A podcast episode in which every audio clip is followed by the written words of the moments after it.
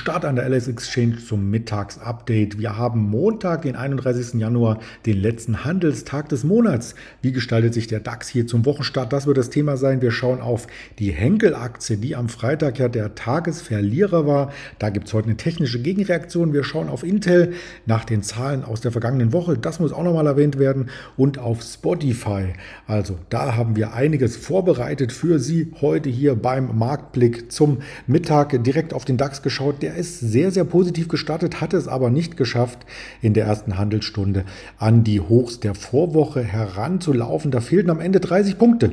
Und danach gab es gleich eine Ernüchterung. Also bis 10 Uhr noch etwas stärkere Kurse. Man sieht hier horizontal die 15.425. Das war schon ein Aufschlag am Freitag in der Nachbörse und die Orientierung hier im Chartbild an der Alice Exchange. Und jetzt gerade zur Mittagszeit sind wir etwas tiefer wieder zurückgekommen vom Kurs ja, und sind damit ins Minus geraten, was zumindest den Vergleichspunkt zu Freitag 22 bzw. 23 Uhr angeht. Wenn man die Xetra-Kurse zugrunde legt, sind wir noch leicht im Plus. Also es könnte durchaus noch ein positiver Tag werden. Der Tag ist ja auch noch nicht zu Ende, aber wir sehen schon, dass es ein gemischtes Bild gibt und zwar ein umgekehrtes Bild zu vergangener Woche. In der vergangenen Woche die Verlierer an der Börse waren ja auf Wochensicht eine Zalando fast 15 Prozent verloren hat die Aktie auch Delivery Hero ist nicht gut weggekommen und die haben nun eine technische energische Gegenreaktion gezeigt zum Wochenstart. Ebenso wie Henkel. Wir haben mit unserem Händler Roland am Freitag darüber gesprochen. Die Henkel-Aktie war da sehr stark unter Druck, weil eben die Umsatzziele und die Kennzahlen, Return of Investment und so weiter etwas nach unten korrigiert wurden. Also der Ausblick trübt sich etwas ein. Da sollen Sparten zusammengelegt werden und so weiter. Gerne in der Playlist noch einmal nachschauen. Am Freitag gab es alle Informationen dazu und die Henkel-Aktie ist tatsächlich auf die 69 Euro aufgeschlagen. Das ist so ein Tief gewesen aus diesem Jahr und vor wenigen Jahren hatten wir da ebenfalls ein Tief. Also könnte jetzt zumindest technisch erstmal eine kleine Bodenbildung hier Einzug halten. Die Henkel-Aktie schauen wir uns direkt einmal an. Man sieht hier, dass das aus dem Dezember das Tief war und wie gesagt, vor zwei Jahren waren wir auch schon mal an dieser Schwelle. Also im großen Chartbild vielleicht jetzt hier erst einmal zumindest technisch eine Gegenreaktion und eine Bodenbildung, die wir uns hier genauer anschauen wollen.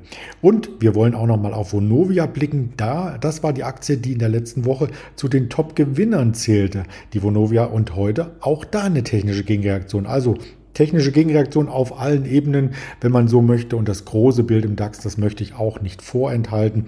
Hier sieht man sehr, sehr deutlich, dass zum Wochenstart diese höheren Kurse, die eben nicht auf das Vorwochenhoch hin abzielten, wieder abverkauft werden. Und hier sieht man auch sehr deutlich, dass bei Xetra-Schluss hier noch ein bisschen Platz ist, also der DAX auf Xetra-Basis leicht im Gewinn ist. Wo kam der Schwung her, den wir zum Handelsstart gesehen haben in dieser Woche? Der kam aus den USA. Nicht unbedingt vom Sentiment, aber wir hatten am Ende in den letzten beiden Handelsstunden nochmal richtig Schwung bekommen an der Wall Street und im Nasdaq.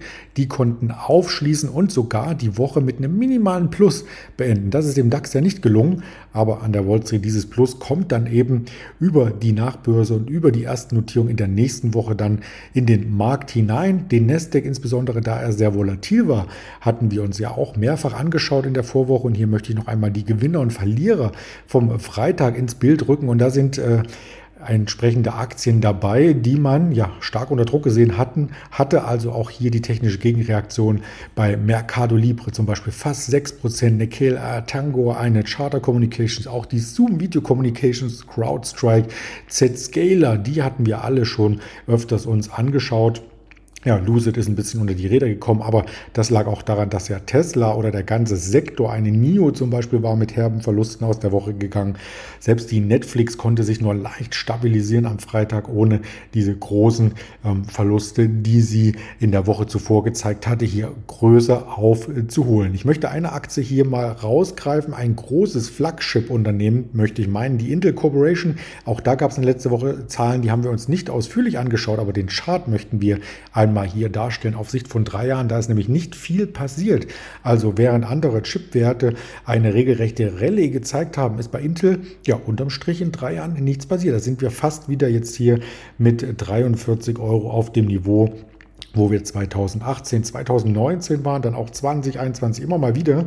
Ähm, also für Anleger eher frustrierend und frustrierend ist auch der Ausblick, denn der Intel-Chef meinte, dass die Chip, die Chip Krise seines Erachtens so auch noch im nächsten Jahr bestehen dürfte. Also 2023, da gibt es also noch keine Entspannung in diesem Jahr, während in der vergangenen Woche der Intel-Chef Tim Cook gesagt hatte, 2022 dürfte sich das Chip-Problem auflösen und auch mehrere Autobauer meinten, die Chip-Krise haben wir nicht mehr lange vor Augen. Krise, Größe.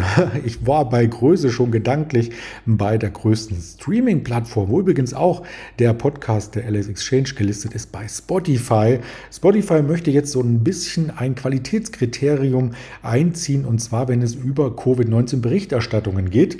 Denn ähm, hier gibt es natürlich kontroverse Diskussionen und auch viele Meinungen und teilweise auch ähm, Podcaster, die Dinge von sich geben, die eben nicht der Wahrheit entsprechen. Also künftig soll die Corona-Aufklärung bei Spotify unter einem Qualitätssiegel ablaufen. Diese Themen werden erst einmal geprüft und wenn es da ähm, zu starke Abweichungen von Mainstream, wollte ich fast sagen, äh, gibt oder auch äh, Meldungen, die nicht der Wahrheit entsprechen, also da muss man wahrscheinlich ganz tief reinbohren, da wird es auch Personalaufwand brauchen, ähm, dann soll dieser Podcast nicht mehr publiziert werden werden. Also wer selber einen Podcast hat und zum Thema Covid-19 hier Stellung nehmen möchte über Spotify, der muss sich wahrscheinlich in Zukunft ein bisschen gedulden, bis das Ganze überprüft wurde. Wir haben es noch nicht als Thema an sich in unserem Podcast gehabt beziehungsweise nur als Randthema, aber nicht als Überschrift. Insofern kann ich darüber auch noch nichts berichten aus der Sicht der Alice Exchange, aber interessant zu wissen, dass es hier ähm, zumindest so ähnlich wie bei Facebook auch Qualitätskriterien gibt, die angelegt werden. Was macht der Kurs von Spotify? Das ist für die Börsianer ja spannend. Der kann heute davon profitieren. Also diese Meldung kam übers Wochenende, kommt gut an bei Anlegern, wobei auch hier technisch in der 150er Region, man sieht es hier aus dem Jahr 2019, Anfang 2020, auch eine Bodenbildung geschehen könnte. Denn vom Top, und das ist hier oben markiert, um die 300 Euro hat sich die Aktie ja Pi mal Daumen halbiert. Also da ist auch einiges an Anlegerwert erst einmal den Bach runtergegangen, beziehungsweise die Vorschusslorbeeren für weiteres Wachstum wurden ein Stück weit jetzt tiefer gehangen. Es gibt ja immer mehr Streaming-Plattformen und da sind auch die großen Größen mit dabei. Also eine Amazon ist hier mit im Streaming-Geschäft. Da ist Spotify auf jeden Fall nicht mehr der alleinige Platzhirsch und auch Apple Podcast baut sich immer weiter zu einem Platzhirschen auf in diesem Segment. Die Unternehmen schauen wir uns aber gerne ein andermal nochmal gesondert an. Wir blicken auf die Termine. Das hat Tradition in der Berichterstattung und da hatten wir schon um 11 Uhr das Bruttoinlandsprodukt aus der Eurozone 14 Uhr, also quasi in einer Stunde, erwarten wir die harmonisierten Verbraucherpreise aus Deutschland. Der Verbraucherpreisindex, der soll ein bisschen weniger stark ansteigen als noch im letzten Monat, aber trotzdem alles über 4%. Das ist schon eine ordentliche Zahl, die auf Inflation weiter hindeutet. Also mal schauen, wie der Markt das Ganze aufnimmt. Die harmonisierten Verbraucherpreise Verbraucherpreise, also 14 Uhr kommen Sie über die Ticker 1545, dann Daten aus den USA, der Chicago Einkaufsmanager Index, der Dallas Fed Herstellungsindex 16.30 Uhr und 19 Uhr noch einmal die Kreditsachbearbeiterumfrage aus den USA. Das Ganze gibt es hier auch auf den verschiedenen Kanälen mit Informationen untermauert. Noch einmal in Kurzform, nicht nur auf YouTube, sondern auch auf Twitter, auf Instagram, auf Facebook sind wir gelistet.